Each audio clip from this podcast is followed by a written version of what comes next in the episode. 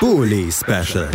Die Vorschau auf den Bundesligaspieltag auf meinsportpodcast.de.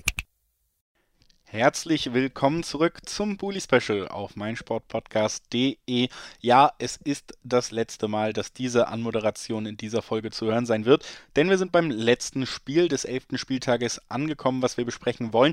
Es wird am Sonntag am späten Abend, zumindest aus Fußballsicht kann man das glaube ich sagen, stattfinden und es ist das Duell von Kräuter Fürth äh, gegen Eintracht Frankfurt und damit ja direkt auch die nächste Chance für Fürth, den ersten Heimsieg in der Bundesliga-Historie zu erringen und auch den ersten Sieg in dieser Saison überhaupt. Wir sprechen drüber mit Michael Fischer von den Nürnberger Nachrichten. Hallo Michael. Hallo.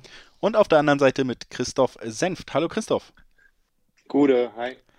Damit sind wir vollzählig, können in die Besprechung einsteigen und beginnen natürlich bei den Haushören, Hausherren, nicht Haushören, Entschuldigung. Und äh, müssen da natürlich auch auf den letzten Spieltag zurückblicken, der wie so oft am Ende keine Punkte für Fürth abwarf. Michael, ein 3 zu 1 gegen Freiburg war es am Ende. Wie hast du den Auftritt der Fürther am vergangenen Wochenende wahrgenommen? Man muss ja erstmal dazu sagen, dass wir in der vergangenen Woche noch am Donnerstag darüber gesprochen haben, dass die Fürther unter Ausschuss der Öffentlichkeit trainieren. Es hat sich dann ja am Freitagvormittag aufgeklärt, warum sie das getan haben. Sie hatten fünf Corona-Fälle, also es gab in der vergangenen Woche am Dienstag den ersten. Dann wurde die ganze Mannschaft getestet und es kamen vier weitere hinzu. Der Verein hat das erstmal geheim gehalten, welche Spieler das waren. Ähm, auch am Freitag, als die Pressekonferenz war und man das öffentlich gemacht hat, äh, wurde es geheim gehalten. Aber man hat dann zumindest am Spielberichtsbogen am Samstag ähm, ganz gut ablesen können, welche fünf Spieler es wohl sein äh, werden. Es waren dann, also dem Vernehmen nach ist es äh, Sascha Burchert, der Aufstiegstorhüter, Maximilian Bauer, der Innenverteidiger, der nicht mitgespielt hat, Nils Seufert, der bislang auch keine große Rolle gespielt hat, ähm, Jeremy Duziak, der Zehner und ähm, Dixon Abiyama, der Angreifer vorne noch, die alle keine Rolle gespielt hatten am vergangenen Wochenende und deswegen wohl äh, zu Hause in Quarantäne waren. Es war jetzt auch lange so, dass sie sich nicht freitesten konnten, also immer noch positiv waren, das muss man auch immer noch dazu sagen. Und deswegen kann man dieses Spiel vielleicht auch gar nicht so sehr in Freiburg mit reinnehmen, weil es in einer besonderen Situation war, auch wenn die Mannschaft gar nicht so viel anders aussah, als sie vielleicht in vielen anderen Spielen aussah. Ähm, Fürth hat äh, wieder mal ganz gut angefangen, hat wenig zugelassen in Freiburg, ähm, hat dann ein Eigentor geschossen des Debütanten Simon Asta, der den erkrankten Marco Meyerhöfer als Rechtsverteidiger vertreten hat in seinem ersten Bundesligaspiel für Fürth. Ist er immerhin U20-Kapitän, sehr unglücklich in dem Moment, aber danach mit einem guten Spiel dann hat man wieder nach einem Standard, nach einer Ecke das 2-0 kassiert und dann war das Spiel eigentlich schon fast gelaufen. Man ist nochmal angekommen ähm, durch ein Tor von Leveling, der wieder ein sehr gutes Spiel gemacht hat und momentan der beste Vierter ist, um sich dann nur fünf Minuten später durch einen individuellen Fehler von Barry selbst wieder kaputt zu machen. Das also der Auftritt der Vierter am letzten Wochenende und eben auch schon ja, viele personelle Informationen, die natürlich auch an diesem Wochenende dann vielleicht noch eine Rolle spielen werden. Eintracht Frankfurt, Christoph, die haben einen Punkt geholt gegen Leipzig mit einem sehr, sehr späten Treffer. In der 94. Minute ist der erst gefallen zum Ausgleich. Ansonsten gab es einen Sieg bis jetzt in dieser Saison. Also soweit ist man da von der Vierter Bilanz nicht entfernt. Auch tabellarisch ist man ja nur äh, 1, 2, 3 Plätze auseinander, 18 und 15. Ich musste kurz durchzählen. Ähm, auf jeden Fall trotzdem acht Punkte. Also Fürth kann jetzt nicht direkt ranrücken, aber die, die Situation von Frankfurt kurz vorm Relegationsplatz, wo Augsburg auch punktgleich ist, natürlich angespannt. Und der Auftritt gegen Leipzig, am Ende gab es zwar einen Punkt, aber ähm, ja, also eine, eine Niederlage wäre vom Spielverlauf her, denke ich, auch in Ordnung gewesen. Wie hast du den Auftritt wahrgenommen und wie ist die aktuelle Form der Eintracht einzuschätzen? Ja, absolut angespannt mittlerweile. Es hat sich ja jetzt so von Woche zu Woche gesteigert. Ähm, also nicht die Leistung, sondern das, die, die Steigerung der Anspannung. Äh, Kevin Trapp hat nach dem Spiel gesagt, äh, die Eintracht wäre die bessere Mannschaft gewesen. Ich glaube, das hat er sehr exklusiv. Wir haben mit Glück äh, am Ende in der 94. das 1-1 gemacht. Über das 1-0 von Leipzig kann man streiten wegen der Eckballgeschichte, aber am Ende des Tages ähm, hat die Eintracht mal wieder zu wenig gezeigt. Ähm, immerhin sind wir weiterhin gegen Leipzig zu Hause ungeschlagen. Das ist noch so das Positive. Aber ansonsten war es natürlich auch wieder eine dürftige Leistung der Eintracht. Äh, viele Unsicherheiten. Wir kommen einfach immer noch nicht in die Saison, haben irgendwie diesen Punkt mitgenommen. Aber wie du auch schon richtig gesagt hast, wir sind nur drei Plätze von Fürth entfernt. Wir müssen gucken, was Augsburg, Bielefeld und Bochum macht. Äh, das ist jetzt unsere Orientierung. Und ähm, ja, das ist bitter, aber es ist einfach die Realität, weil wir einfach nicht in Schwung kommen, die nötigen Punkte holen. Und äh, du hast es ja in der Einleitung gesagt, Fürth hat bisher noch nicht in der Liga gewonnen. Und äh, eigentlich kann man die Uhr nachstellen, wer ähm, der Robin Hood der Liga sein wird und äh, für diesen äh, Sieg bescheren wird. Ähm, also ja, die Anspannung ist da. Äh, wir haben heute Abend noch mal Europa League, äh, kommt ja immer alle paar Wochen donnerstags dazu. Aber der Fokus muss eigentlich ganz klar auf Sonntag sein, ähm, denn ich glaube, das ist schon richtungsweisend, das Spiel. Ich glaube, man lehnt sich nicht zu weit aus dem Fenster, Michael, wenn man sagt, es wird höchste Zeit für drei Punkte, ein Punkt nach zehn Spieltagen. Ja, vielleicht eine einfache Frage, kompliziert philosophisch gestellt, aber wann, wann ist es denn zu spät, überhaupt noch hoffen zu können? Also wie, wie, müssen jetzt, wie müssen jetzt die nächsten Spiele von Fürth ablaufen, dass man überhaupt noch Hoffnung hat, dass es irgendwas werden kann mit dem Klassenerhalt? Ja, so, so, einfach ist sie tatsächlich nicht zu beantworten. Man muss tatsächlich seit Wochen eigentlich schon gewinnen und man hätte das auch immer wieder tun können.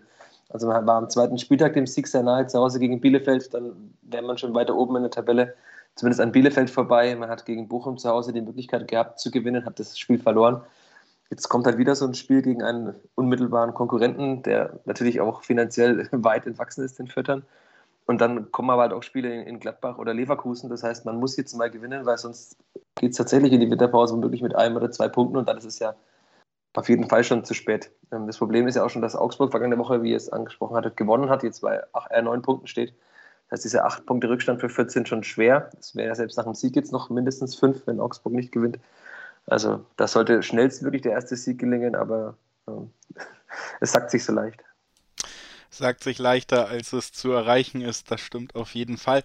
Christoph, äh, aus Frankfurter Sicht bei dir die Frage, wenn du jetzt äh, schon so ein wenig zumindest damit kokettierst, dass es tatsächlich dazu kommen könnte, dass Frankfurt die ersten drei Punkte für Fürth zulässt, man also mit einer weiteren Niederlage in dann eine Länderspielpause geht. Wie fest sitzt dann Glasner noch im Sattel?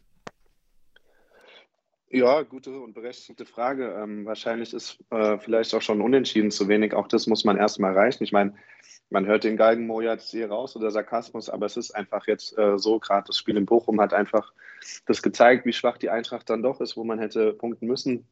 Ähm, wie gesagt, wir spielen heute in Europa und äh, wenn, wenn am Sonntag gegen führt und äh, äh, kein Punkt oder ja, eigentlich muss ein Sieg her. Klasner sitzt vermeintlich fest im Sattel, weil erstes Jahr bei der Eintracht, Kröche neu, viele Umbrüche im Sommer haben wir alles die letzten Wochen durchgesprochen.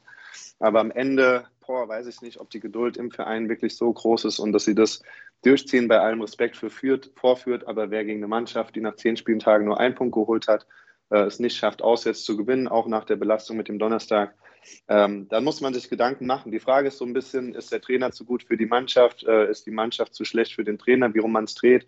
Erreicht er nicht die Mannschaft? Äh, ist es ein Spielerproblem? Ist es ein Mentalitätsproblem? Ähm, ist es ein Qualitätsproblem? Ist der Sommereinkauf äh, schiefgelaufen. All das ähm, muss man jetzt so während der Saison alles irgendwie zurechtbiegen. Aber ja, dann kommt eine unangenehme äh, mal wieder Länderspielpause. Und ähm, ja, wir haben uns selbst in die Situation reingebracht, äh, so ein bisschen Ratlosigkeit herrscht, weil egal welche Aufstellung, welches System, das führt nicht wirklich zu Erfolgen. Jetzt ist Kostic angeschlagen, der fehlt auch heute im, im Europapokal. Äh, Rustic fehlt und, und vorne fehlt es ja auch in allen Ecken und Enden. Keiner kommt so wirklich in Schwung. Ähm, ja, aus meiner Sicht düstere Vorzeichen ähm, und äh, ja, es ist jetzt eine ganz, ganz schwierige Phase. Man muss sich halt schon noch fragen, okay, was würde jetzt ein Trainerwechsel vor der Länderspielpause bringen? Wer ist auf dem Markt? Äh, wer, wer fängt dann an? Dann übernimmt jemand eine Mannschaft, die nicht von ihm zusammengestellt wurde. Dann wird im Winter wieder was eingekauft. Und so ein bisschen, wenn man es nochmal überspannt, ist eigentlich die Sorge sehr, sehr groß, dass man das, was man sich in drei, vier Jahren mit Bobic, Kovac, Hütte aufgebaut hat, dass man sich das innerhalb kürzester Zeit jetzt einreißt und dann doch wohl eher auch bei allem Respekt für die Mannschaften wieder zu einer grauen Maus wie Augsburg, wie Mainz äh, und andere Mannschaften kommt. Ähm, aber ja, vielleicht schaffen wir ja doch überraschenderweise die Wende am Sonntag. Also für beide Mannschaften ordentlich Druck und ein Sieg wäre sehr wichtig. Das gilt auch für beide Mannschaften. Michael, lass uns noch gemeinsam tippen. Hat äh, Christoph dir Mut zu reden können? Was glaubst du? Wie geht's aus? Ja, ein bisschen Mut macht es einem aus vierter Sicht, weil es ja auch als Journalist äh, irgendwann sehr schwierig ist, immer über jede Woche über Niederlagen zu schreiben. Ich werde in jedem Stadion schon bemitleidet von den Kollegen. Aber ich tippe jetzt mal auf ein 2 zu 1 für die Vierte. Es muss ja irgendwann mal passieren. Irgendwann muss es passieren. Christoph, du hast angedeutet, du rechnest auch irgendwie damit, aber trotzdem nochmal die Frage, wie ist dein Tipp? Ja, klar, rechnen. Äh, man rechnet schon ein bisschen damit, weil es einfach so Eintracht-typisch ist. Ähm, aber ich gönne den Fürtern die zwei Tore, von mir aus auch durch Ulgota, aber die Eintracht schafft wie auch immer durch ein Wunder ein 3-2 Auswärtssieg und ähm, Dann gehen wir erstmal ein bisschen beruhigter in die Länderspielpause. 3-2 für die Eintracht.